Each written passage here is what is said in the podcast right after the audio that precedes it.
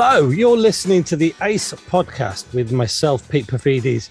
It's not complicated, it's just a friendly space where I get to speak with a like minded soul about the music that gets us out of bed and out of the house, or just as often, the music that gets us excited to head back to the house and remove your latest acquisition from its bag and onto the turntable or into the CD tray.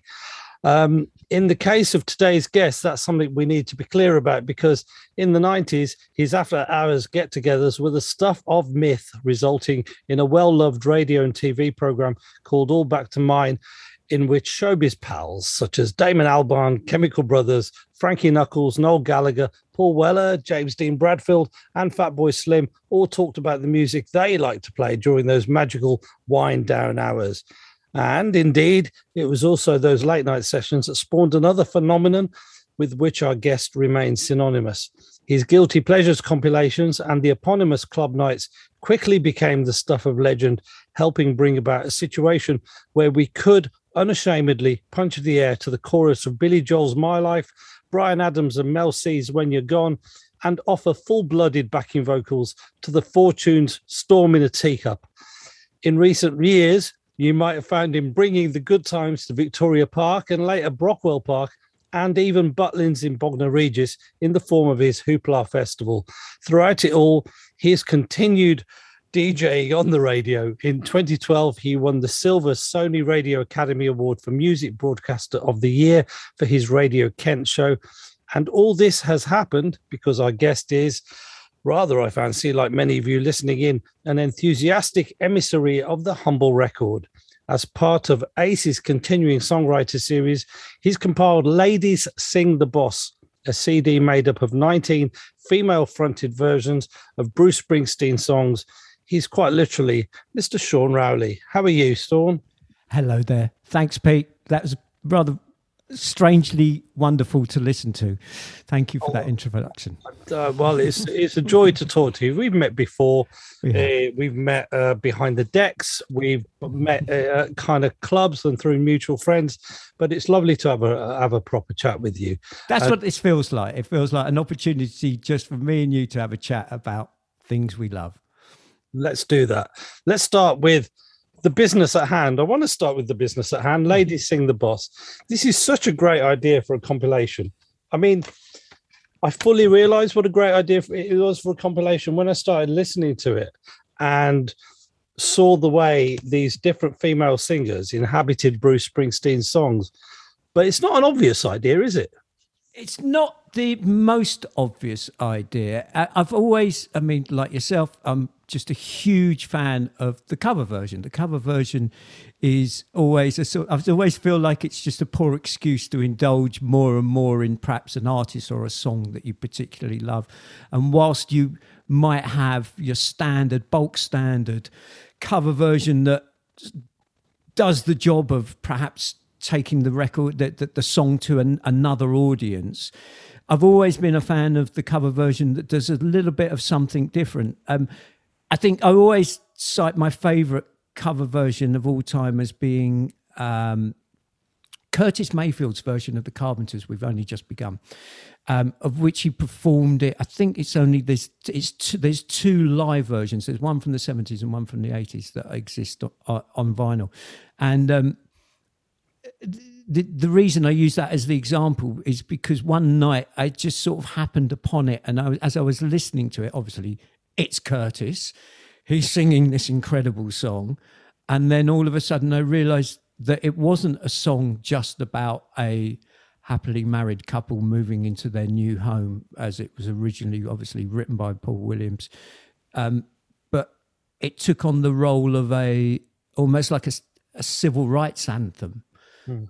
Literally without changing a word. Mm. And that sort of gave me the insight into something that I thought that's that's where cover versions should when they're when they're operating at their zenith that's where they are it's it's there's something else that comes to the song so with ladies sing the boss whilst not every single version that is on there does exactly what i've just described there are definitely some interesting takes on bruce springsteen the sort of character that has been presented uh, from sort of, sort of the 80s onwards of the um, if, if if you weren't a big fan of Bruce, but you you you had a passing interest in him, you you, you would rely on the sort of prefab sprout cliche of cars and girls.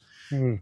So I wanted to sort of get beyond that a little bit and try and give people a, an opportunity to to get into actually for me as a massive Springsteen fan uh, to, to, to give them the, the, the route into one of the reasons why I love him so much. And what I think the overriding uh, message that comes through from a lot of these cover versions is when the female singer taps into the vulnerability that hmm. Bruce has that uh, is always there f- for me.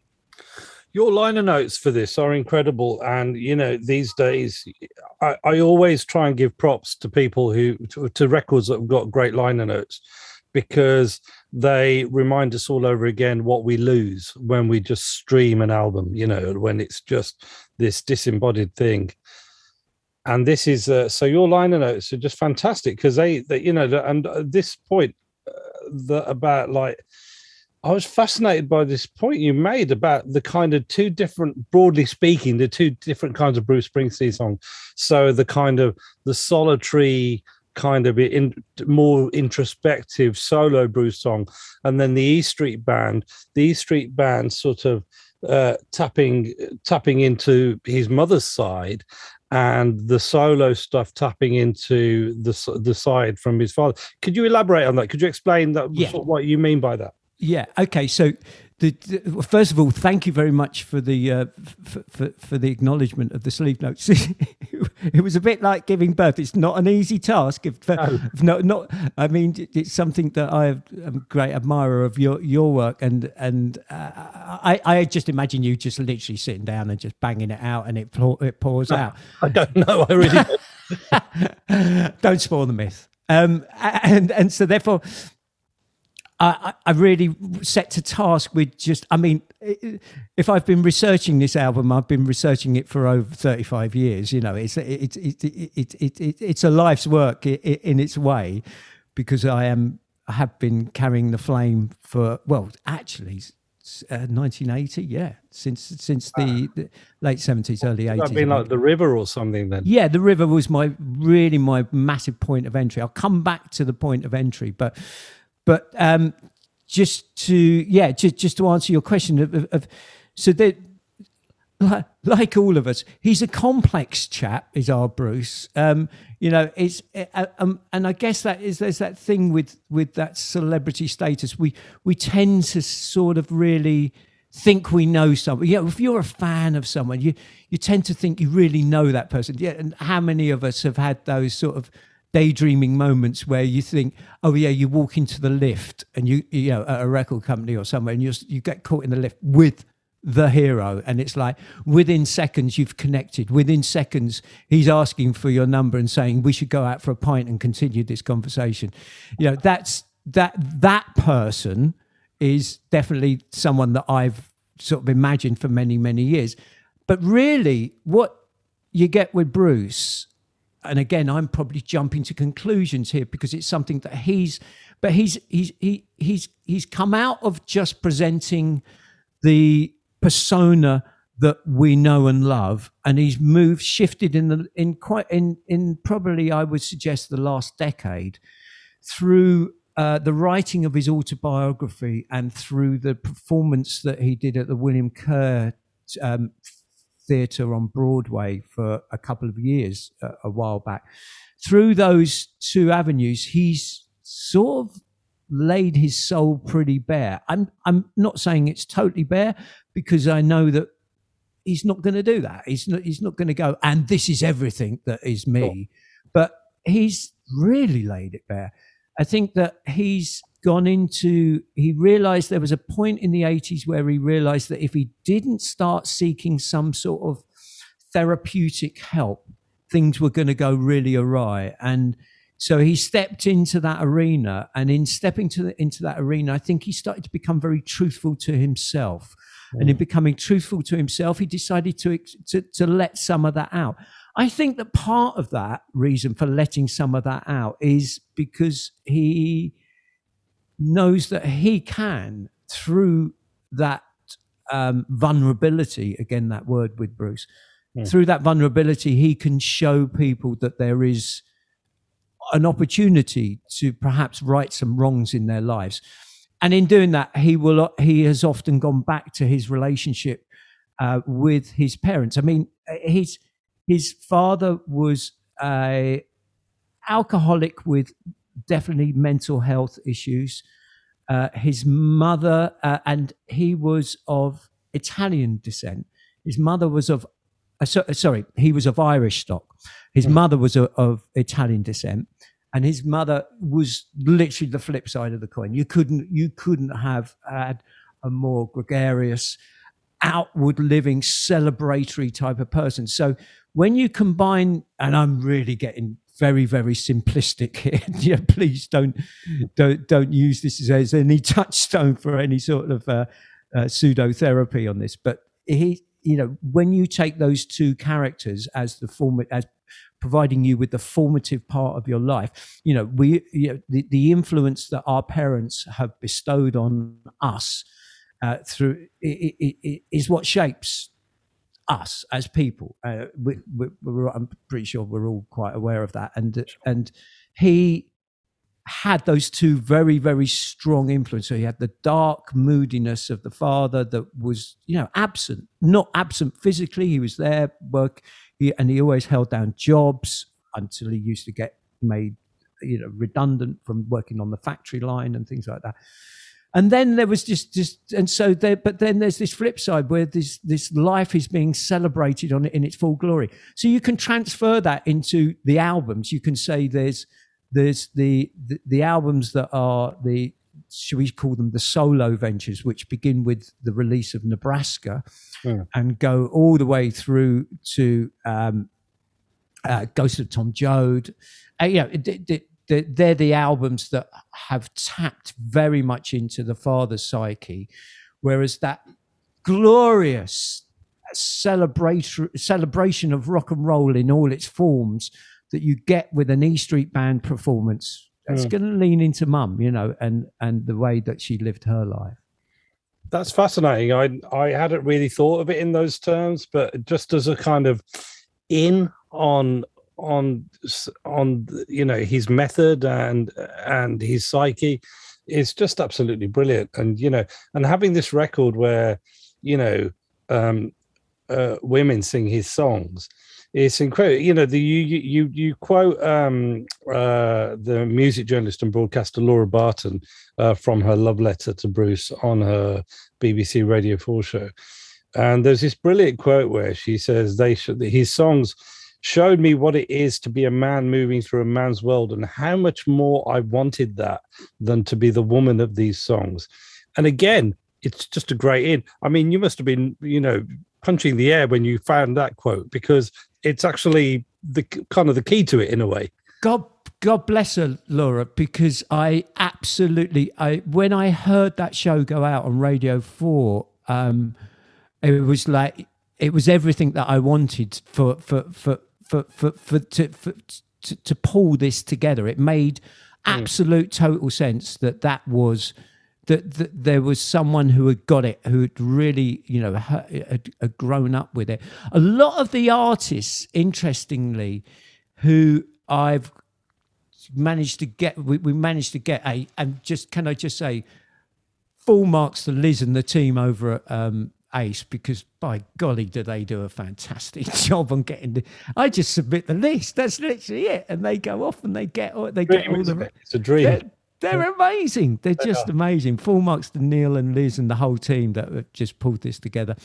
Um, yeah no i was saying I, I wanted to have a spread of artists that was you know the the, the, sort of heritage classics from Patti Smith to Darlene Love, but what I was finding was the more I went into it, the more I was finding um, the likes of Soccer Mummy mm.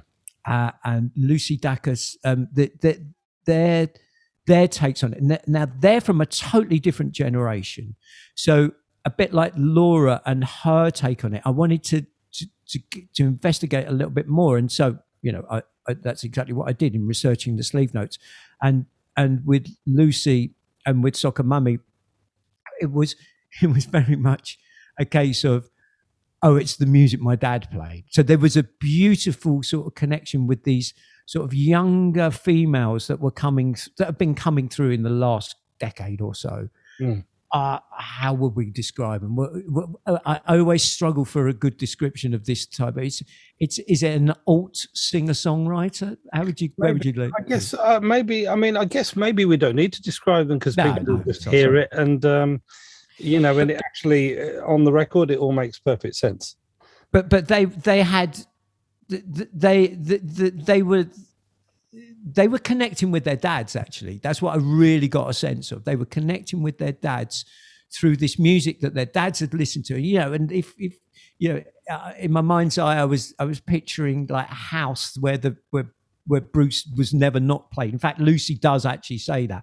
She said to the point whereby she sort of denied it for many years, and then she had uh, like a light bulb moment, and it was on the track that she covers for this compilation where she she said she heard Dancing in the Dark literally for the first time, although she'd grown up hearing it back to back, um, and it was again the vulnerability of the I want to change my my clothes, my hair, my face. Yeah. That that was the that was her that was her routine. That was her going, You're like me. Well, I can't believe this. And that's a conversation that fathers will rarely have with their children. I mean, tra- tra- tra- sorry, you want to say something? No, I'm I'm I'm getting excited with acknowledgement of everything because I've got a, I've got a, uh, now an 18 year old daughter. Yeah, and it's exactly that you know and uh, you know we are you know i'm generalizing of course but you know our fathers and often you know our, our you know our generation of men as well we don't always know how to have that conversation. We don't always know if that conversation will be welcome if we open it whether or not it's interesting or it's boring. And um and i definitely find you know that um you know you know my my dad passed away a couple of months ago. And you know listen these days i find that listen, i can really i feel like i really get a handle on him by listening to the music that he listened to because the reason we listen to the music we listen to is you know and I, you know I've, i'm kind of inadvertently plugging my own book because i kind of wrote a book about this is because it sort of tells us who we are those those that it kind of chooses us as much as we choose it. And i certainly through listening to you know a lot of the kind of slightly um very masculine but also very emotional uh greek folk music that my dad listened to uh, from the late 50s and early 70s i definitely saw that and and so what you say about connecting with uh you know, these singers fathers through through bruce's music that absolutely makes sense to me uh, the, yes uh, uh yes is the short reply but uh, yeah i I, I'm I, I've just had flashes of of where, where it sat for me. I could never actually get my father's approval on on the music that I listened to, and I really, really wanted that. That was a that was a desire. So I started tipping into the music that he had that I knew was him. So the first album that I ever bought was the soundtrack to the Jolson story. because it was like that was my in. And do you know yeah. what? I fucking love Jolson. Yeah. yeah. I really do. And and I have that connections. I have that connection through I listen to that and uh, and I'm connected to my dad. There's no question. You had a it's only just come out and it's a very long book, so I don't necessarily uh, expect uh, Bob's book. Uh, okay, I'm, current, I'm currently suffering. I'm on day five of, of COVID all I'm doing is reading Bob's book in bed. And better than that, I'm building a Spotify playlist for each chapter.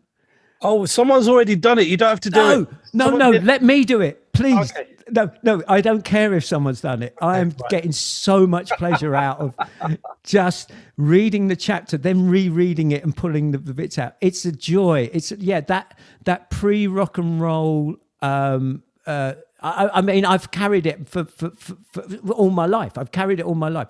And it is literally because couldn't quite get my dad to like the music. I like he would come along with some. I mean, here's a weird one. He loved Tom Waits. So he got Tom, but then that makes sense, doesn't it? You know, yeah.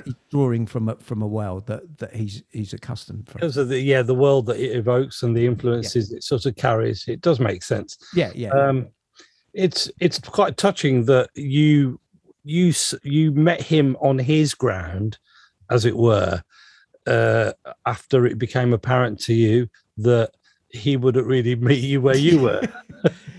yeah, it was. He he. he, uh, there's a whole.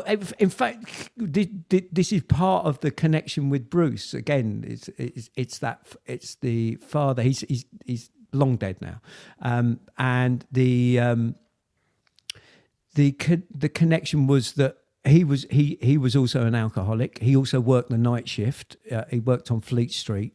He was a proofreader on the Evening News, and and uh, he it wasn't really there. I mean, God bless him, and I love him, and I really and I made amends later in my life, and we, we had a fantastic relationship at, at the end of his life. I, uh, uh, you know, but but in those formative years when you really need your dad around, I'm afraid he wasn't quite up to the job, which is, you know, obviously a connection that I, when I get into Bruce's story, I'll make that connection as well. So, you know, I, I, I was looking for any way possible to, to, to get that connection. Do you remember, like, I can't remember if you mentioned this in Broken Greek, but um, obviously there's there was there were the record shops that we went to in our formative years. But then did did you used to go to the local library and take out records? Well, the, the our, our local library didn't actually have records that you could borrow, so you had to go into to the one into town, into Bir- into Birmingham city centre, to borrow records from there. So I did that later on in life, but that wasn't available to me at the no, time. No, well, that that had it. I was my area was Kingston on Thames down in Surrey, hmm. in like in my sort of uh, we moved there when I was about nine or ten, and um, so I'd go to the library. I didn't have any money. Go go to the library and take out records, and I just remember just taking out records that I could please Dad with. So it would be like the Glenn Miller story, or you know, Bing Crosby's so greatest lovely. hits. And uh, it, it, I'd look at the others and go, "Well, I could take those home," but then he and all I wanted was that moment where the bedroom door would open and his head would come in and go, "Oh, I remember that one," and that that was it. I, have got one record of mine that I remember him sticking his head through. It's classic alcoholic, and it was uh, George Thorogood's uh, "One Bourbon, One Scotch, One Beer," and he went, "Oh, I like that." Wow! wow! it's it's quite heartbreaking. I would say, you... it, no, it is and it isn't because uh, you know, God bless him, he tried and he did the best he could. He sure. just didn't. He just didn't have the tools. oh, of course, totally, totally. And you know, you sort of, you know, as a kid as well, you just sort of you don't really, you don't sit around getting sad about it at the time. You just think, oh well, I haven't found the right record yet. I better just. More. You know. That's it. That's why I went to the library. That's why the library would know. I perhaps I'd be looking at a. I can't even think of a, a release that I might be contemplating taking out at that point. But uh, no, it, it was never to be. It was always going to be. It was pre rock and roll. So Bob's book, yeah, Bob's book is I'm having lovely connections with my dad just reading Bob's book. He's very ambivalent about Al. We can't. I, I mentioned yes, I know. Like Al, John, Al Jolson, and he's very complimentary about his phrasing as a sort of precursor to jazz but he's very uncomplimentary about almost everything else about him. Absolutely, not the nicest of men. I mean, driven though, driven. I mean, this is quite interesting. This this little tangent that we're on because we, you know we're talking about Bruce here. We're talking, you know, I I, I know that you you went you, saw McCartney on Saturday night. Hmm. Um, Jolson's the same. Yeah, they're they're just literally driven. They are. There's nothing that steps in the way. And they have to be, don't they? You know, obviously you've met several frontmen um, over the years, and it's just a thing that you kind of notice about a hmm. lot of frontmen is that they they can't be normal to do the job that they're doing, to be away from home all, all the all the time that they are. So, you know, there's an element of self sacrifice about what they do. and I look at them and I sort of think, well, you know, if you were if you were normal, you know, in some cases, if you were nicer, you wouldn't be doing what you're doing, you know. Exactly, exactly. You don't, you know, okay, you meeting heroes, etc. You know, not really. They're not going to be. They're not going to be fully rounded people that you can sort of share a lot with. It's it's it's definitely definitely. Uh, you know, I, I'm quite. Again, I suppose just take you know taking from where we've just had this conversation about fathers and um, parental influence on life and you know the, the, it's really interesting looking at those people that we admire. We re- i mean i'm i'm you know uh, m- my artist of of that i hold the highest is brian wilson. Mm. and you know wow. Look at that relationship. Look at that parental relationship. How yeah, that you know of course, but yeah. but but that damage has given us and i don't know how i feel about this sometimes because that damage has given us given me certainly in the case of that it's just the the it's just added so much to my life through my experience of sharing that that music that they have created well, in most cases, that kind of damage doesn't result in great art, and and so that's the biggest waste. You know, where it's just so we. um I guess all we can do is just be grateful that yeah the the way Brian Wilson processed that damage was through uh, music. Um, of course, the ethical problem would be if you had a time machine and you could go back and say, okay, would I have given it, would I give him a better dad, you know, so that we didn't have that music? Then that's the thing to feel guilty about potentially. But you know, we are, you know, we we can't go back in time. So I I think that that is to be celebrated in in this mm. case because thank God that, we have that you know we might not have you know in so many other in millions of other cases there was just damage that that sadly the the the, the, children that it that it that it inflicted itself upon were not able to process it into world changing art so i guess you have to sort of like say okay well at least that happened. At least we have this you know. But it is a weird one yeah. It's uh... yeah it, it is strange. Um uh, but also you know they're their ability to create this art gives us the opportunity to express ourselves through just the process of listening to it and has a connection for us. I mean, that's I've just summed up the reason why art exists pretty much. You know, that's that's it. Yeah, I mean the only the, well, I'll come back to that. I just wanted to mention a couple of songs on this, Bruce. Um, and also, going back to your liner notes, which was so, I didn't know that Cover Me, which is which is indeed covered here by Thea Gilmore very beautifully. I didn't realize that that was originally um, intended for Donna Summer. Yeah, Donna. I think it was as as uh, uh, mentioned. So Donna Summer was in that part of her career where I think Quincy Jones was really involved. Uh, uh, she got signed to Qwest, didn't she? Mm-hmm. Uh, it was, in fact, her, New Order, and the Alessi brothers were on the roster at that that point on Qwest. Do you remember? Oh right, okay, that's it.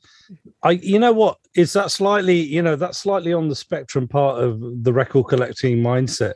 I can I remember the Qwest logo on the back of, of a Donna Summer yeah. uh, record, and not even realised I remembered that logo until you mentioned that. That's it. So she was on there, and uh, Quincy was was A and Ring it, so to speak, and he was just putting out the call for songs. Put out the call to Bruce, and Bruce came back with a yeah, I've got, I'll have, I definitely could, and, and wanted to hand over cover me. And there's there's part of this whole story. I mean, Bruce is brilliantly prolific, uh, and certainly in this um, section of his career, he's like he's really churning it out. I mean, he's he's knocking out like seventy songs per album. Like yeah, yeah. The, the, the, obviously the majority of which don't make the cut, but you know these days with box sets, etc., we any Bruce fan just just can just wallow in how much there was there was made at, at the time. Um, and wanted to pitch cover. And so he he mentioned it to Jon Landau, who was Bruce's uh, management and sort of confidant on on pretty much every creative level. And John went, "Hang on a minute, no, no, no, no, no, no, you're not giving that one away." And uh, and and I, I don't know if it went over and he retracted it and went, but don't worry, I've got another one, which he did supply further down the line. No protection, I think it was called. I'd have to double check that. Um, and um, he, um, so it got pulled back from from that and it got saved. And of course, as as we know, it became part of the world conquering campaign that was uh, born in the USA it's amazing how often songwriters, uh, you know, the kind of poorest judges of their own material in terms of what you know what they should keep and what they shouldn't. I think he's probably just overexcited, like with, oh yeah, I've got a great tune. Yeah, you should have this one, you know, and just just throws it over. Jon Landau, though, he he's he's he, he as I say, he crops up a, a lot in this story um, because he was always there to say no no no no don't throw that one in the bin he he, he and i think also bruce has got this he definitely had i mean I, I, i'm quite fascinated by the psyche that must have that how how did he get to that point so he really was hungry for a hit when the, he hadn't had a hungry heart you know sorry Born to Run, it, when it was released in 75 in the UK, flew to number 93 in the charts. You know, it didn't didn't go. You know, he was desperate for a hit. And so born when when born born in the USA came along, I I, I like to think that he went, I'm going for this. I'm uh, this is this is the moment that I'm really really good. I'm just gonna I'm gonna become and he you know as we know that you know, he's in that moment it was him, Prince, Madonna. Yeah, he was there, wasn't he? He was literally for, for that sort of probably two year run. I think what, we I think we need to come up with a, a, a non pejorative term for selling out. yes, because Yes. When people say that person sold out. It's usually like you know they're not. Uh, it's, it's they're not being nice about that person. Um, but there are loads of songs I love which are total sellout songs, and I love them not only because of that. I love them because you know they're just great songs. They're just great songs that happen to have been written because that person wants commercial success, and that's fine. You know that's pop. I, I, I, will share with you that I had a conversation around. I was doing the uh, a couple of interviews for promotion, and Robert Elms. Came, I was interviewed by Robert Elms, and I, I, God bless him. But Robert, and I really am a, a, big admirer of his broadcasting skills. There's there's there's a couple of things that that I will always clash with. His his complete and absolute denial of the Beatles being any good, and um, and his Bruce Springsteen thing, which is so he saw him at Hammersmith Odeon in '75, and he said to me in my in this interview, he said to me, "So I'm I'm currently writing a book about all the live gigs that I've seen, or you know, like important live gigs, and I've done a chapter on Bruce Springsteen, and it opens with the sentence." Whatever happened to Bruce Springsteen? He said, because what the guy that I saw in the Hammersmith Odeon that night was a street poet, and uh, and I went, yeah, yeah, of course, of course, but he just he got hungry. He he wanted it. He wanted it, and I think that that's what we're tapping into. Is is there is there is definitely a a music fan who will play the slightly uh, sellout card to an artist who literally comes up with the goods. Hmm. That's what they've done. They've come up with the goods. Totally. It's I don't have a problem with that at all. And you know, across I you know, I I I, I keep meaning to do a playlist of just brilliant sellout songs, you know, that just I really like it when an artist just goes, okay, just let's just sort of, you know, in another sphere. I remember do you remember when Texas came along and they were quite a sort of quite quite a worthy kind of blues influenced kind of rock four piece and then something happened and they just they just started churning out bangers it didn't really matter who who was in the band who wasn't in the band what uh, I, I, okay okay I, let me bring this in does this do you, do you feel this fits the bill simply red Yeah. Oh, what? Yeah. Which? What? Yeah. Okay, so so let's like- let, let's just let's just come to, something like that. Yeah no listen even even I'd go even before that. I'd I'd say that okay so so they they laid the the, the laid it out on the ground with uh, a cover version of the Valentine Brothers Money's Too Tight to Mention. And we and it was at that point when it was oh man it was so in the moment wasn't it? It was hard times was the thing. Robert Elms just comes back into the Robert Elms in the face. Yeah. yeah yeah. Do you remember there was an article called Hard Times in the Face No. that was the rip, it was a pair of ripped jeans on the front cover and it was like all about like we're you know we're in hard times here it was like it was why george michael wrote um uh young guns or, or what That, that early, right? yeah yeah yeah so it's Oh, right yeah. in that moment is is that and so money's too tight to mention totally was fitting into the whole hard times ethos and it's just, it's just literally about 100 people in Soho, by the way, this this scene. We're in 501s and bandanas, ripped, ripped. Uh, and and and and simply red sort of fitted into that and that might although obviously they would have been playing the valentine brothers version down down at the wag or, or on the beetroot um and then and then he and then he just kicked the doors down didn't he, he mick he just went oh well let, let's just go for it. But i always felt like he i'm don't don't get me started. I, I, I know where this is going. I'm starting to defend the undefendable. Hey, I, I, um, I don't have a problem with Simply Red at all. You know, I sort of, I think that first album, Picture Book, is I play a lot. I think you know, like Jericho is, you know, is like a record, I a track I keep coming back to again and again. Um, Stars is a brilliant album. There's a reason why Stars was like the best record in the UK two years running. He he has. Think about Mick Hucknall is again. It goes back to what we were saying earlier on about driven people. Sometimes they're not very nice. You know, well, you know, but I think Mick Hucknall may or may not be a very. I've never met him, so I don't want to say for sure. But um, may or may not be a very nice person who, nonetheless, clearly has a great record collection absolutely does not use it very obviously. His cover versions and uh, fair, you know, not obvious most of the time. Like you know, like that version of Heaven by Talking Heads. That's like an amazing. Like who? That's a great idea. You know, and um, you know, further down the, it's only love by Barry White. Not an obvious song to do. I think you know. I fine. You know. I get it, it's it's and, and least we forget stuck his money in blood and fire, didn't Blood he? and Fire, yeah. The reg- uh, for people who don't know, reggae reissue label, a stream of phenomenal releases, um, and um, and you know, I think that that hey, that version of Night Nurse was good enough for Sly and Sly and Robbie to play on. You know, you slag off that version of Night Nurse, you have to slag off Sly and Robbie as well because they're the rhythm section on it. I think it's brilliant, by the way. So that's my yeah. Hey, you know, I'm I'm pro Mick. I think. Where were we?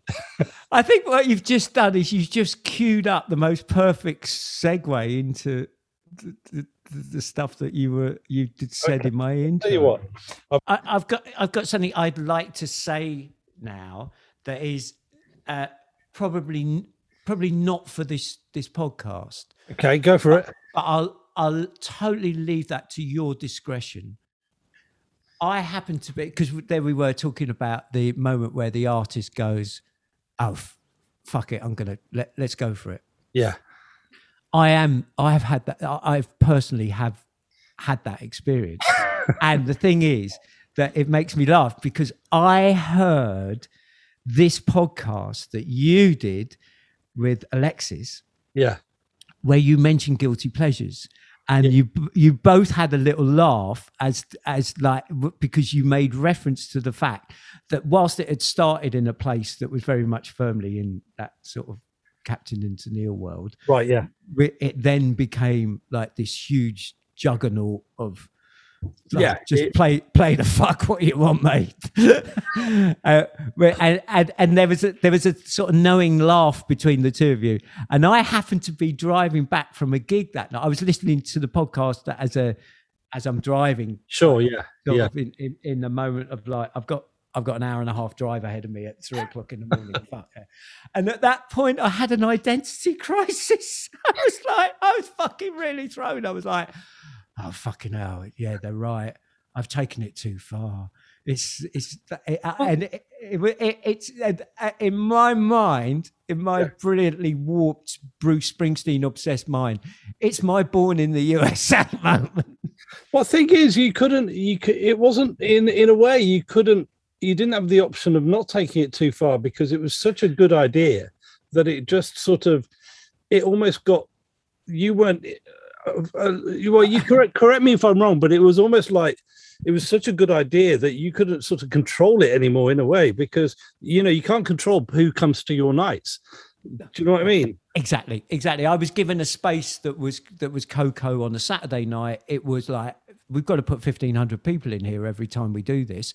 How the fuck are we going to do this? Well, why don't we just ramp it up a little bit more on the uh, uh, on on the musical content and start bringing in some other bits that are going to start to appeal to people. But anyhow, that was that's that that's as a little aside. No, but that uh, that's interesting, and I hope we do keep it in for for people who don't, um, because we're sort of slightly getting ahead of ourselves. So this refers to uh, guilty pleasures, uh, the phenomenon that we we referred to at the top of the show, um, which was the compilation and the club of the same name, and it just became very successful, very very quickly, and so. You know, it's uh, you know those nights at the was it the O2 Academy in Islington? Yeah, it was Islington Academy. Yeah, Right, yeah. So we start. It started as a. It started its run as a Tuesday night uh, uh, in um or, or in the the mini little academy room. Hmm. Um, four consecutive Tuesdays we did. God knows why. It was the only spot that was available, and it was it was one of those moments where it was like we need to get this out now. This is going, and um and excuse me pretty soon it was they transferred it to the Friday night. That was it. We went to Friday night, every, uh, the last Friday of every month, and we ran that for a, a, a year there. And then I was given the opportunity to go to the very recently opened Koko. Um, so that's like about 17 years ago now. Yeah. And you sort of so it was an amazing thing, you know, and it was very I felt it was very liberating because you know, I I certainly uh, in, as a kid I I I sort of there were two kinds of music I loved in parallel. I loved like my brother's punk and new wave records, but that wasn't really for me. That was like for older, naughtier kids. And then but I really sincerely loved things like, you know, We Don't Talk Anymore by Cliff and Living Thing by ELO. And, um, you know, you mentioned Captain and Tennille. And, um, you know, I would have also loved things that weren't not all the, you know, the things that were, you know, like my, you know, we meant like My Life by Billy Joel and stuff like that. All these brilliantly produced, selflessly made, beautiful records. And, um, and so that was, um, it, I think for a lot of us, it felt like a kind of uh, a vindication. For a lot of us that weren't necessarily hiding that we liked that stuff, um, that were like we would be kind of we would be a bit anxious if we if like 10 years previously if we if we found ourselves stuck in a lift with bobby gillespie bless him we would have been The classic. It is the ultimate one that you could put into the mix. we would have mm. been a bit anxious we would have been felt a bit judged we would have felt like like maybe we would have been mentioned judgmentally in a later conversation that he might have with i don't know uh, i don't know andrew weatherall or something i don't know. Andrew was lovely but um but you know what i mean? That's all like people that were so were, that were so whose tastes were so correct that you were a little bit scared of them. And you just sort of like and you'd go go on. The two the two examples that you've given me there are just just absolutely brilliantly spot on. And it it just reverts us to to to perhaps where we were in our childhood. I mean, I'm going to come clean here and just sort of admit that I didn't really feel guilty about any of it. It just was a very, very nice little tag that felt like it summed up this group of records that we had grown up with. But wasn't that the kindest thing about guilty pleasures? The fact that, of course, you didn't feel guilty, but like the the the lovely thing about calling it that was it was like a safe space. It made it a safe space where people who did feel guilty could say, "Oh, okay, I won't be judged." That's exactly what we did. Yeah. If yeah, if it, I, and I remember someone uh, in the early days, someone going, "What are you doing playing this shit? What are you doing? I know you. I've heard you on the radio. You don't play this shit." And I went, "Mate, the clue's in the name." And he was like, "I did, yeah." Uh, I, I sorry, just to revert, just just as I remember, you mentioned God bless him, Andrew Weatherall. What, what an incredible man. Um, and he said to me once, he said, Oh, um, you might find me down your club one night. And I looked at him and I went, Are you sure? And he went, Yeah. I've started going out with a girl who plays power, power ballads in the other room. he go, his girlfriend at the then time, Lizzie, um, was we were booking to to do the power ballads room. So I went, Andrew, think twice about that. Because that would literally be my worst nightmare, having someone that you hold in your highest as you as you're bang literally playing ELO into into Captain and Tennille. You go and you look across the room and Andrew Weatherall standing there. Looking. It's like you felt you feel like Robert Oppenheimer or something. You what, what power have I unleashed? yeah, but you know, it's sort of um but I was just uh I couldn't but I could I almost couldn't deal with just how perfect it was when I when I went down one week. Uh because it was just like uh it almost felt like an act of revenge upon all the people who might have sort of like had a go at me for sort of saying that, you know, Carrie by Cliff Richard was like one of the greatest records of its era, you know. I, yeah, I mean, I I really felt that at the time as well. I didn't. There was there was no doubt. I struggled. I really struggled. I'm going to come very clean in this. I can tell. Um, I struggled with punk, and I was I was right, but I was 15. I was like, and it it, it just was a bit scary. It was it was just I just it, it- and and Siouxsie and the Banshees came to town. Kingston they played Kingston Baths, and like you know the carnage afterwards. And I thought I don't like that. I really don't like that. And I remember Capital Radio not playing the Sex Pistols when it was at number one, and uh, re- having to read out the announcement and thinking, "Oh, that's not right." So where were So- you doing there? Where, were- what, so you're in Kingston upon Thames, presumably still at this point. Yeah. So in the throughout the seventies, I was growing up in Kingston. I was just such a huge fan of Capital Radio. I just loved Capital. You you you wouldn't have had that experience, would you? You were No, you were no. out of town. So Capital Radio came along in the early seventies, and obviously Radio One had existed. I was I was just massively into pop daytime radio. I was that was my thing, you hmm. know. And this is pre this is pre cassette, so I'm not even taping stuff. All you're doing is listening.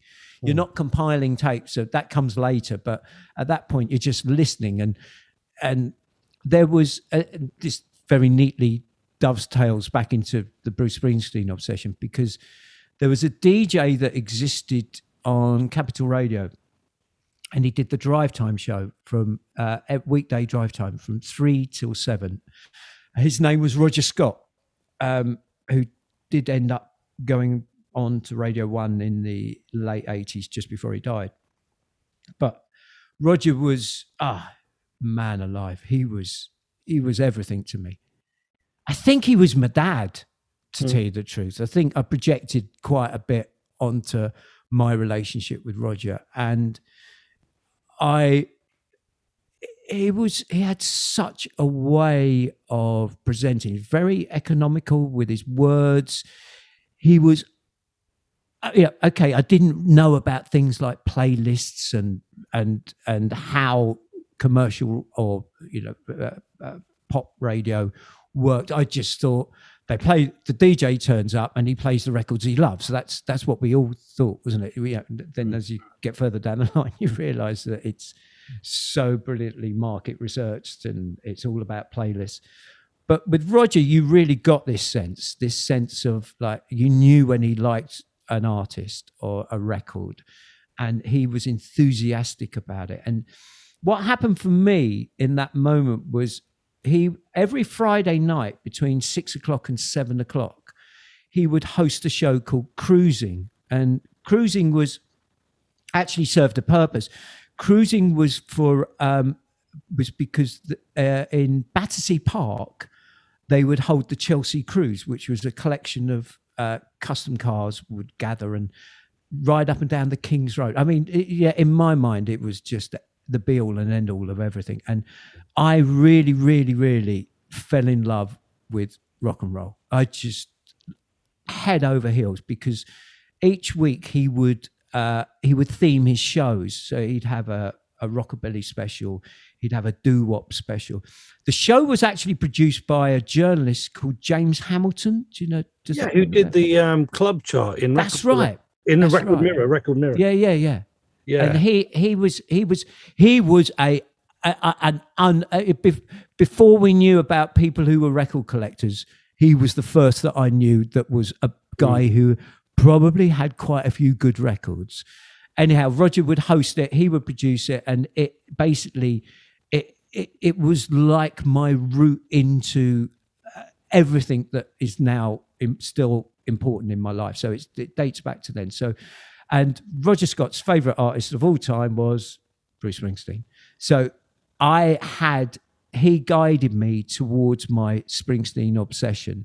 There was a rumor that I heard many years ago that uh, that is it off off Ofcom is the governing yeah, body, the regulatory body. Yeah, yeah, yeah, That they investigated him, thinking he was on a payola scam from CBS. Wow. Because because Bruce was not that popular, and he was hammering Bruce day in day out but um, but he stuck with him, and and he, you know, that that's that's that's my route into Bruce. Wow. And and you, sorry, that that's my answer to you saying, what were you doing in the seventies? He that I was listening to to to pop radio. I couldn't even I couldn't even get Peel. It was it was quite weird. It was not. It wasn't. It just just all felt a bit. I, it felt like everyone was trying too hard. Mm, mm. Yeah, that's that's what it felt like. Um, I think you know, like the whole thing about kind of like mainstream. I think you know, there's uh, mainstream anything gets a kind of raw deal, but you know, like like you know, for like similarly, you know, my favorite the the if I could go back to one record shop that doesn't exist anymore, you know, my in many ways my perfect platonic ideal of a record shop was just my local one uh, in Birmingham, which was my local, the one that just had everything that was in the charts. And, you know, and it was just a sort of snapshot of what was that shot was like a snapshot of what was happening in the country, what was exciting at that moment in time. And that, you know, you become a specialist much later you special you know you find your areas of speciality and that's fine you might go to like if you're into kind of uh, soul and funk and reggae. You might go to Sounds of the Universe or whatever, whatever you or indie. You know, you might go to Rough Trade or whatever. But there's something very beautiful about the kind of community sort of record shop, the record shop that just has the stuff in the charts, and it's just a sort of snapshot of everything that's exciting at that moment in time. And similarly, you know, c- commercial radio, daytime radio, it's just it's just a photograph held up to the country at that moment. And that's why, you know, I often go on Mixcloud to try and find complete recordings of radio programs from the 1970s or whatever. I, I, do you know what? I only recently, uh, well, last couple of years, discovered that Roger, Roger Scott's son has kept his legacy alive by he's got a website whereby he's invited fans of Roger to send in their cassettes, and he's now got the shows up online. So, uh, can you? I, I know you'll appreciate the moment when I um, I discovered this, and there was a batch of uh, these cruising specials that Roger did in the summer of 1975, and he was uh, he, he, he it was five weeks. So it's the school holidays, wasn't it? So it's five weeks. So on the Friday that I broke up from school, Roger Scott did the first of the cruising summer specials. And it's like I I've got that track listing burnt into my You do? Yeah, that's yeah, of course. I know everything about that. So I've so so so his son has posted them up. So I went on holiday. I, I found it and I said, I'm fucking saving this for a moment. I'm saving this. And we went on holiday and I went off for a walk on the beach and I plugged into that very first show. And I remember I was I had a maths class that night. I just, I was doing uh, I, I had to I still had to go to my um my tuition and I was cycling down the A3 and it was a warm night and I remember I, I had the my earplugs in uh, like no not earplugs like the the one plug that you oh yeah, the yeah. yeah there's a single. and ear. I'm and that's when I heard the Beach Boys surfing for the very first time in my life. Oh my and that's where that moment happened. So recently, I took that show on holiday with me, and I said to Gina, "I'm just going to walk the beach," and I did it for an hour, and I listened to the show, and it was mind blowing. I've done. I've actually done the Spotify playlist of all those tracks Yeah. contained within that summer. I'll send it to you. Oh, please do. That's amazing. That's amazing. It's um, yeah. What was I going to say? I was just going to say something off the back of that. who were Um, your? Can I just ask you off, off the cuff? Who, who were your? Who was your big radio DJ for you at, in that moment? Would, A would, it been a, would it have been a local or daytime Radio One? Uh, it would have been Radio One for me. So it would have been, um, you know, in the early '80s, it would have been like Mike Read in the morning. Yeah, like that's it. Breakfast show. Uh, so that would probably be. But he's a music head, isn't he? I've he is, and I, you know, what I'm obsessed with. um, do you watch Talking Pictures? Have you seen Mike Read's music show on Talking Pictures? No, I haven't. No, no. Right. Okay. So this is kind of I, Mike Read's a, I'm obsessed a bit, a bit with Mike Read really. I'm obsessed. He's kind of I feel like he's fallen into a weird crack like like like I almost feel like I want to rescue him. This is very patronizing. You know I'm sure he doesn't feel like he needs to be rescued from anything. But like you know when he started kind of doing that Brexity stuff, and he wrote a kind of calypso uh, about. Yeah, I don't even know what it was about, but it wasn't very. You know, it was obviously a bad idea, and. um but he, he, as you say, he's a music head. So you know, cl- there is a lot that Mike Read and I, or Mike Read and you, or many listeners to this podcast, would find a lot to talk to him about and would get on with him. And I've met him; he's a very personable man but I just feel he's made some kind of questionable decisions, sort of maybe on the political side of things. Nevertheless, he's a record collector, um, and um, he has a show uh, on um, a sort of an obscure radio station, which he which is based on this thing called the Heritage Chart.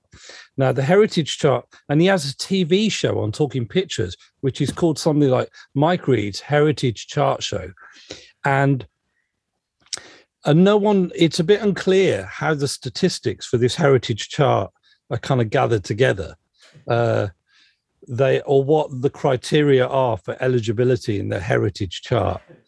But it reminds me slightly it's like things have gone full circle. So you know like when you're 12 like when i was 12 or no a bit older maybe 13 i used to sort of keep a tally of every record i played in my bedroom throughout the week. And every friday i'd count it all up and then I'd do like essentially what would be like the peak chart, you know.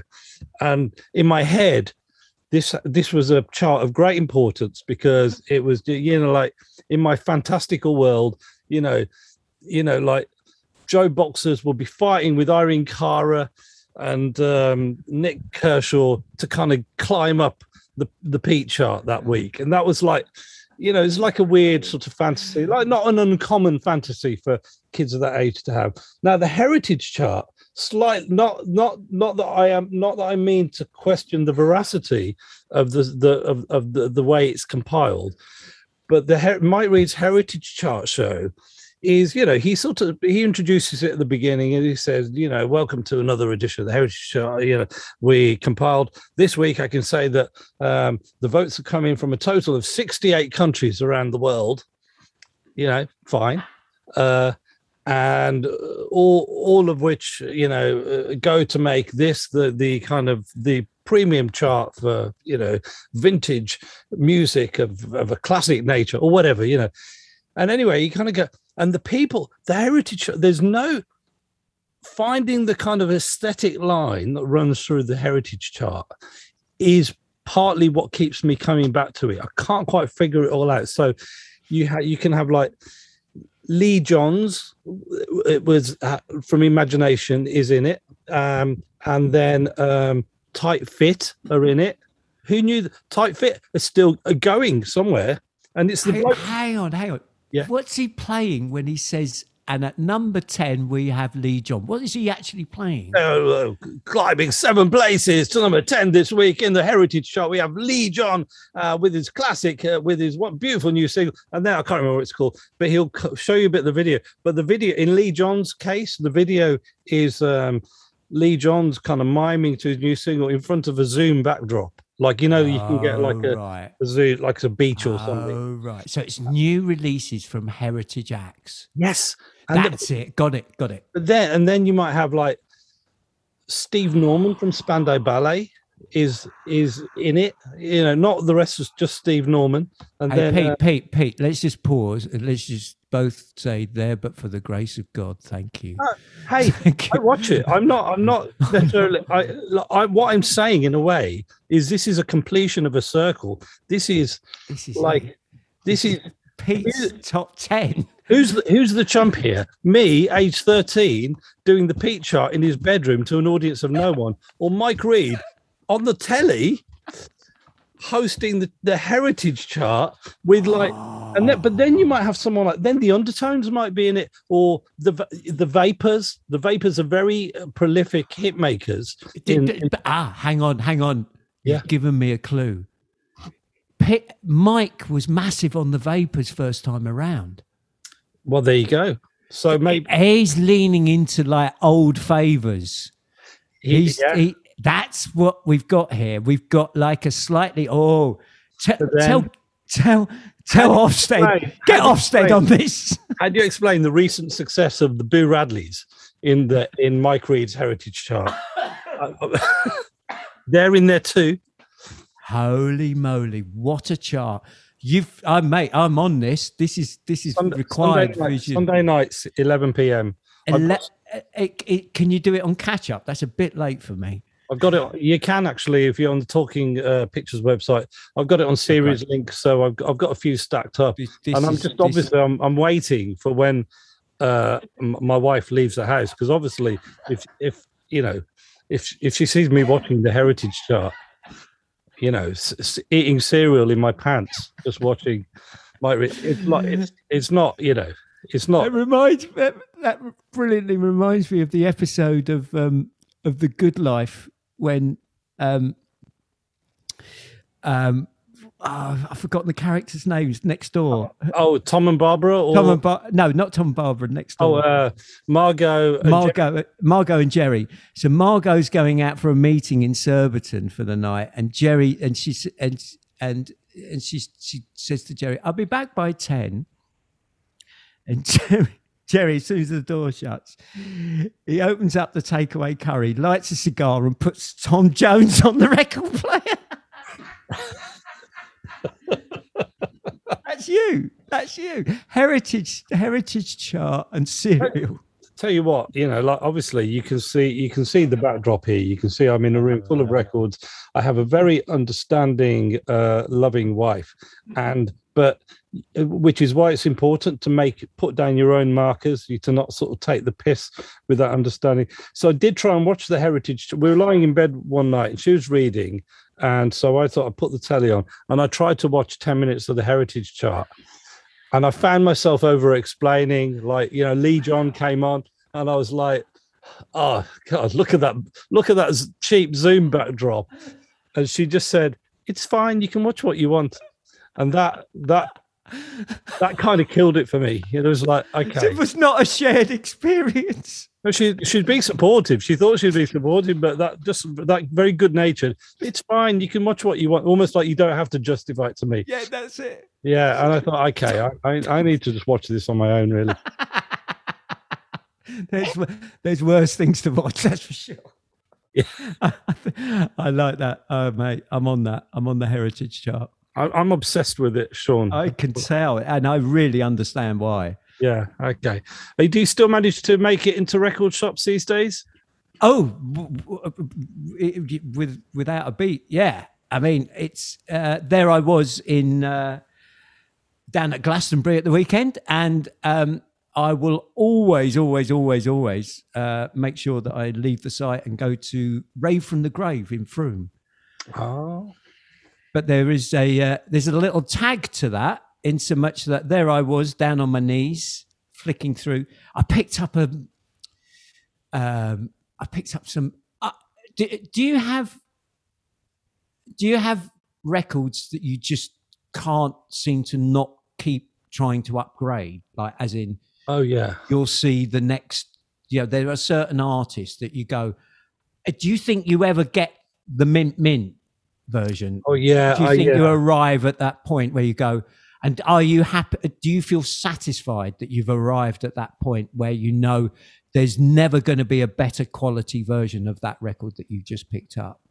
Well, what I get is like I can't get. I've got. I pick up multiple versions of it, and I have a reason why I have to keep each one of them. So, like, I've got about seven different versions of Band on the Run, for instance. Yeah. And I just have to have all of there. There's something uh, unique about all of them. I get that. I get that. But I, there, I, I was, I was I, I'd, I'd found um, he'd, he'd, obviously had a shipment of uh, secondhand uh, Hall and Oates albums, and I was like in my element, like mm. looking, and they were really good quality, really good quality. And I was just, so I was I was going, oh great, they did like six or seven quid a pop, but yeah, know, it's like this is great. I'm I was I was in my element with that. I got an original abandoned luncheonette recently. I was very happy with that. Oh yeah, because uh, you don't see too many originals. Not, not no. This, this was more mainstreamy, sort of um, uh, late seventies into early eighties. Um, but there I was, and there was this constant flow of people coming into the shop. People saying, "Have you got tickets? Have you got tickets, mate? Have you got tickets?" and I went, "Excuse me, do you, I hope you don't mind me asking, but why is everyone asking you for tickets? And you keep saying, no, sorry, they've gone. He said, oh, they've just announced McCartney's playing in the Village Hall tonight, 400 people. Yeah. And I was like, whoa, hang on a minute. Um, and I tried to get in. um, I did have, uh, I had a mate who's been working with on the the whole of this McCartney tour in America and everything. And then I just dropped him a text, and I, my text read, "I'm in Frome. Are you?" and he replied with, "Yes." And I went, "I know why you're in Frome." and uh, it, it, it, he said, "There's no." it was it was it was a sold, you know, it, was a done deal. But I I literally thought I I'm just going to give it a chance. So I sat in the car park for an hour, but it wasn't to be. but um, that that didn't matter because Saturday night rolled. You saw him. What did you, you think? Saw... What did you think of his set? Yeah. Oh man, Bruce, um, your hero Bruce was there. Yeah, but this is it, isn't it? This is it. It was. It, I've been thinking about it a lot. I know, yeah, me and you sort of dis- discussed via email that perhaps this might come into conversation, and, and I thought, well, I was running through it in my head. What do I say when he says, "What did you think?" And it's like I don't know. I, I literally, it, there's so much to unpack that I know that that was about that experience. Or what I will say was, I was really, really, really grateful that um, I was with two friends who said, "Look, if we're going to do this, we've got to do this properly." I.e., we've got to get in there. We've got to really, really get a good position. Hmm. and we we went in as Noel Gallagher was just literally finishing his set. Hmm. There was like a little shift of you know because the majority of people were going to stay, Sure. but there was definitely there was a bit of movement in the crowd, and that movement allowed us to do the classic sort of like, sorry, mate, excuse me, sorry, sorry, sorry, sorry. You know, it's so apologetic as you're pushing and barging through, sorry. And there's a few tuts and there's a, but we got there. We got, I got to the lip of the, um, of the crash barrier. That's know, amazing. I Wow. know. I was, I was shocked. It was, I've got to say, it's down to, to my friends being a, probably quite a bit younger than me and therefore a bit charging the way. And because I don't know about you, but I'm not, I'm not usually in that, that scrum. I- Can't do it. I, mean, I'd like. I can't. I, I just don't know what to do with my face really when I'm sort of, you know, sort of getting through. But um, well, that's amazing. Though you must. That, We well, that would really um, you know, that, you know, we knew we weren't going to get that far forward, so we prioritized get making sure that we were bel below one of the banks of overhead speakers. Oh, perfect. so that's kind of that gives you an immersive sort of experience but um definitely you know like i really vibed off you know just sort of i could watch bruce springsteen watching paul as they Oh, play go. together all all day do you know what i mean You, do you know what? You got it. You got it. I that was that was really my moment um, because I knew he was. I did know he was coming out. Um, I sort of so I, and I knew what he was. I knew that he had done this in in the US as well. So I knew that he was going to do. They were going to do a cover. They were going to do Bruce. They were going to do Glory Days, and Yeah. they were going to do I Want to Be Your Man. Um, and I knew that. So I knew it was all coming. So it wasn't like a sort of oh my god, it's Bruce moment. It was like okay, it's the moment now. yeah But when it happened, something very powerful happened for me, and that's, I'll share with you what that was.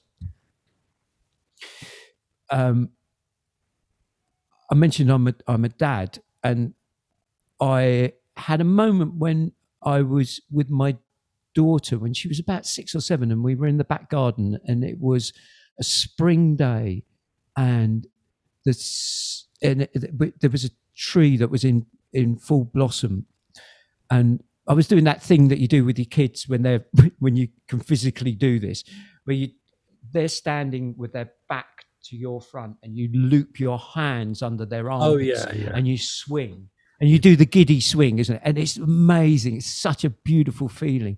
Yeah. And we were doing that, and she was laughing and laughing, and the sunlight there was like dappled sunlight coming through the the cherry blossom on the tree, and we stopped and we were giggling. And I think we collapsed almost in heaps. And she said to me, "Dad, am I dreaming?" and ah. it was like a thunderbolt like moment and i was i was like wow that's powerful that's what happened when i saw springsteen on i literally had a moment and i in I, I without thinking about it i turned to my mate jono and i i said to him i honestly this wasn't a contrived thought and i just would like to add to the mix i i I hadn't been drinking. I don't drink, but I also wouldn't drink for. I didn't take any lic- liquid in for three hours, knowing that I Uh, couldn't no have yeah a piece. so yeah you have to make these I decisions wasn't. There was nothing else that was of any intoxicating flavour in Oh. my in my. I, I I was straight, and I turned to my mate and I literally said, "Where am I?" And I really, I, I, didn't know where I was. I, I, had a moment that was lost. And I, I thought about it afterwards because it was, yeah, it's a great version of Glory Days. It's a very, very good version of I Want to Be Your Man. But what you said, it was that. It was Bruce's recognition that he was there partaking in this experience. And the reason why it all, it was like a, it, if, if it was a scene in a film and I was a character in the film, it was a rapid close up on my face because it was the moment that life made sense. And what what it was, what that moment was, was Bruce talks about this a lot. It's a be- he writes beautifully in his autobiography about this moment, and it's the impact of the Beatles uh, uh, in his life. So in '64, you know, obviously we know the story. It's the Ed Sullivan Show, but then from that moment on, it's the moment that he has decided that this is the path that he is taking, and he talks about this, and he says, you know, he would.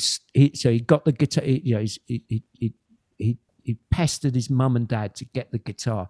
He got the guitar, and he would literally stay in that room with his record player, playing the records and strumming along to the guitar without having any knowing what he was doing with the guitar, whilst looking in the mirror, like mm. staring at himself in the mirror. And he would he would fall he would he would fall asleep backwards. He would literally fall backwards onto the bed with the guitar strapped around his neck. And you know, what we talked about earlier about that desire, about the burning, about the drive of this sort of force that propels this person through their life and makes the choices that he makes. This is the moment. This is the moment where that is born. That yeah. moment is born, and now it's realized in this moment now on this stage in front of me who's yeah. had that experience listening to those records and that's why I just turned to my right and went, "Where am I?" I just didn't. It's a good question in a way because in that moment we were kind of all Bruce, weren't we? Because yeah. Bruce was, you know, it was just Bruce was the kind of proof in a way of like if we were there, that he he was he was the kind of personification of every fan's adoration of Paul McCartney at that moment in time. Um, is oh yeah that is what would that doesn't change just because you're bruce springsteen that stays the same you know. You just have all that changes and you know you and i will have experienced a tiny tiny part of this through meeting our heroes sometimes is the only thing that changes is that you have access. You know you get the access to these people who you sort of love you know you've sort of loved all your life you know. Um and you know you might be there because you've got a job to do. So that kind of that calms your nerves down because you've actually got a reason to be there other than to just say i love you you know which isn't really going to cut it. Um but um but nothing else has changed you know. It's that's just where you are. We talked about bruce we've talked about paul we've talked about hall and oates. Quickly let's reel off a few top threes here. Bruce top three right now. Oh shit um, right now, it doesn't. Uh, tomorrow it might be different. Uh, of right course, now. I understand. I understand my, our, our premise here. Uh, waiting on a some some. Uh, sorry, take two. Waiting on a sunny day. Um, uh, it, it's raining, but there ain't a cloud in the sky. Oh yeah, that's the opening line. It's just just an absolute killer. Um, I've always had a thing for Fire, um, which is a song that he wrote for Elvis uh, uh, and tried to deliver it to him famously, never got there, but got recorded by Robert Gordon back in the uh, back in the seventies. And uh, I'm just I'm clutching. Oh, sorry for staggering through this. In Born to Run, fuck it. Born to Run. Fair enough. Uh, w- without a shadow of a doubt, the the the the the moment where everything just makes sense for me, and the, the, you know, it, catch me on a good day and it comes on the radio and I'm reduced to tears again. Oh man, okay, uh, not if I may allow myself to join in for a second. Wow, yeah, come on, today, okay. Uh, to, just today could change again, but today I would say Gypsy Biker from Magic, which I think might actually be my favorite Bruce album when all said and done. Uh, uh, I'm not being needlessly obscure, but these are just the three that I've liked the most recently. New York City Serenade, no. I think, is uh, kind of over. You know, when I heard that, I couldn't believe what I heard. I heard that quite recently, so I couldn't really believe the almost Astral Weeks like aspect mm. to it. Hmm. That I just didn't mm. really know that that was something that he was capable of. Mm. And um, and then um, I Want to Marry You, which kind of appeals to that. Just such a wonderful song, isn't it? I know. Uh, I heard it at the age of like nine or 10, and I thought, yeah. like, I just want to feel like you know. I want to feel how that song feels. I want to feel the way that guy in the song feels one day. I, I, I, I went to that tour. I went with my girlfriend at the time, and yeah, that that was a big, big song for me back in the day. I had that same feeling. It's a dri- it's it's a Drifter's influence, isn't it? It's it's Yeah, it's yeah, got that sort of classic, Yeah, yeah, amazing. Yes, yes, classic early '60s Drifters feel to yes. it. You're right. I had that hadn't occurred to me before. You're absolutely right. Um, okay, maybe Paul is too big an ask. While we while we kind of possibly park that, let's go Hall and Oates. I'm just a kid. Don't make me feel like a man. Yeah, uh, Rich girl, definitely rich girl could, could, could be number one. I, hey, listen, I've just realised I'm doing my DJ head because I'm just going for the crowd pleasers because I can't go for that. It's never ever not, not going to be like one of the greatest records of all time. you're right. A bit like the Born to Run thing, you know. It's it's it, yeah. I, when you see that's interesting. When you ask me top threes, I'm always going to just tip into that moment of of like, what does the crowd want here? That's to your that's to your credit. That's to your absolute credit. Um, yeah. Okay. So did so? We did we get three there? We had we had uh, I'm just, I'm just a kid. Don't make me feel like a man. Yeah. I love John. I, I've the more I go back into them, like because I bought those those really lovely copies the other day, and I've been listening to them uh, again.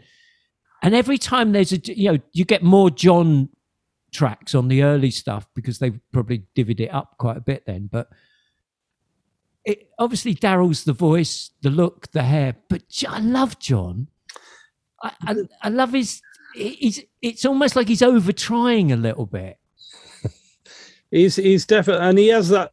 You know, I think every you know, it's very rare in duos that you get two mavericks. There's usually a goose and a maverick, and John John has got major major goose kind of energies. You know, uh, I, lo- I love back together again from bigger than both of us. I think is a John song. Oh, that- that, that, was that was one I had on the other day. Yeah, that's a really great one. That's amazing. That track.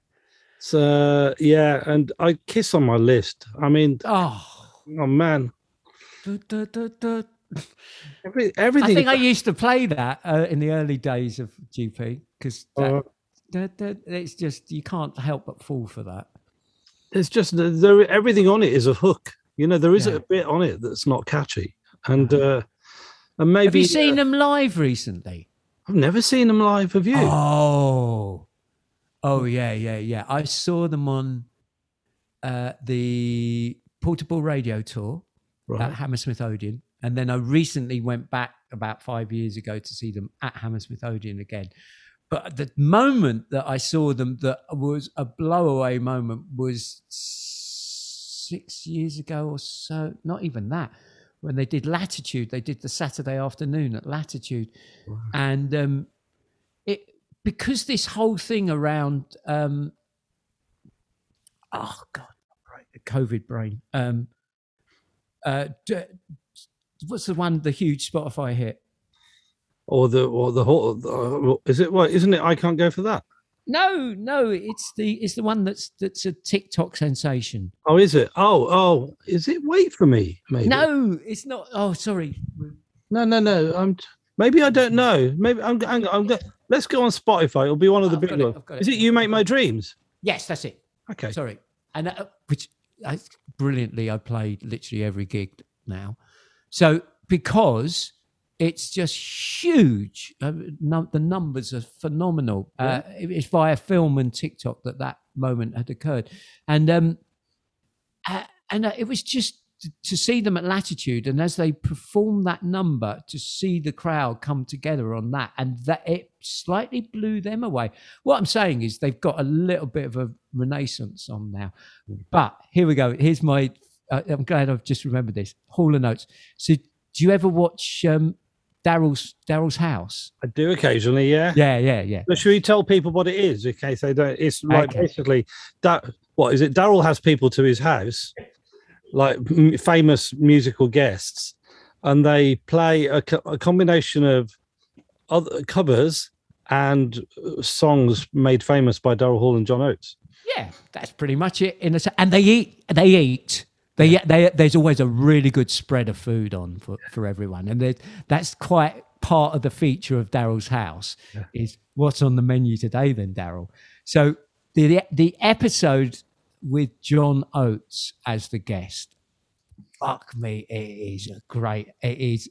It's it's so worth checking. I think he might have done it a couple of times, so try and watch it. I think it'll be the first time that he appears you start to really get the dynamics of the relationship when you see when they're doing off the cuff sort of like Yeah. so so john's arrived at daryl's house and daryl's house is pretty darn impressive isn't it Right. it's it's it's a uh it's like a ranch Yeah, yeah, it is. Yeah. it's he's he's got it going on Who wouldn't want to stay at Daryl's house? daryl's house It- it- exactly Beautifully. and so he's welcomed in and i can't remember it- it's been a while since i watched it but there you know there's there's a few you know help yourself to food john and da, da, da. and he says do you want to come out and see I've, I've totally misquoting this but this is how i remember it. Do you want to come out and see the um see the barn i've just had built? And john goes yeah. So the camera comes out and they and they start talking about stone about stones about the building stones. Oh And- yeah. and they are and it's like they're trying and it's it's literally like daryl's trying to outdo john jo- john's trying to catch up it is it's off the scale as i remember but, It's I uh, kind of how like so you would guess that something like that would happen. Yeah. yeah yeah they're talking about the quality you know where you get the stone from and it's like wow this is going in deep and you can see john just slightly feeling on edge that daryl's got this really nice stone that he's built this really nice barn with and thinking i need to get a barn like like daryl's barn Yeah. Yeah. Do you know what's just occurred to me as you say that? The dynamic, the the evolving dynamic between Daryl and John is representative by the, the the the kind of evolution of their hairstyles. So as Daryl's hair has got bigger, John's hair has got smaller. And I think that's kind of interesting, isn't it? Yes, yeah. Do you, do you remember the um the inner sleeve to the Silver album? Have you got? Yeah, have you? I got that? don't. Mine's not got. Uh, It- oh, It's I the most camp They do. Yes. off the because on the front they've got the makeup on, haven't they? Yeah. Yeah. Yeah. And there, uh, there's like a inner sheet with lyrics on one side and a photo that is basically John naked, and I mean naked, but the but and lying on a chaise lounge uh, with the leg sort of up, obviously hiding the parts that other bits don't want to see. Wow. and John's and Daryl's in the background, and it's like, how the fuck did they arrive at that point where that was a good idea? God bless them. Amazing. you know in in the 70s you know you had different kind of recreational um, inspirations flying around I think they were. I don't think they were on that train. I think that they, I think they were. I, I would imagine certainly John for sure, quite straight down the line on things like that. yeah no fair enough yeah that's amazing yeah no i love daryl's house so what so after this i'm going to go and watch daryl's house you're going to go and watch mike read's heritage and then we need to sort of convene for part two i think yeah, definitely. Um, okay, well, look, this seems to be a good time to let you Okay. go, let you recover because you've you've done this. You've done miraculously well, Oh, given that you're on, in day five of your COVID. Oh, it's just been a joy because it's we've done it virtually. It's it's it, no, no one else has been harmed in the making of this program, so uh, and it's been an absolute joy, Pete. Thank you so much. Well, thank you so much. I hope that I, I, whatever identity crisis we gave you, I hope it wasn't too serious. Uh, it was no, it, it, it, it, it was it was me and my demons rather than you and yours. Sean, I knew it'd be an absolute pleasure, and so it came to be. Let's do this again sometime. Take care. Thanks for joining the Ace podcast. Thank you very much, Pete.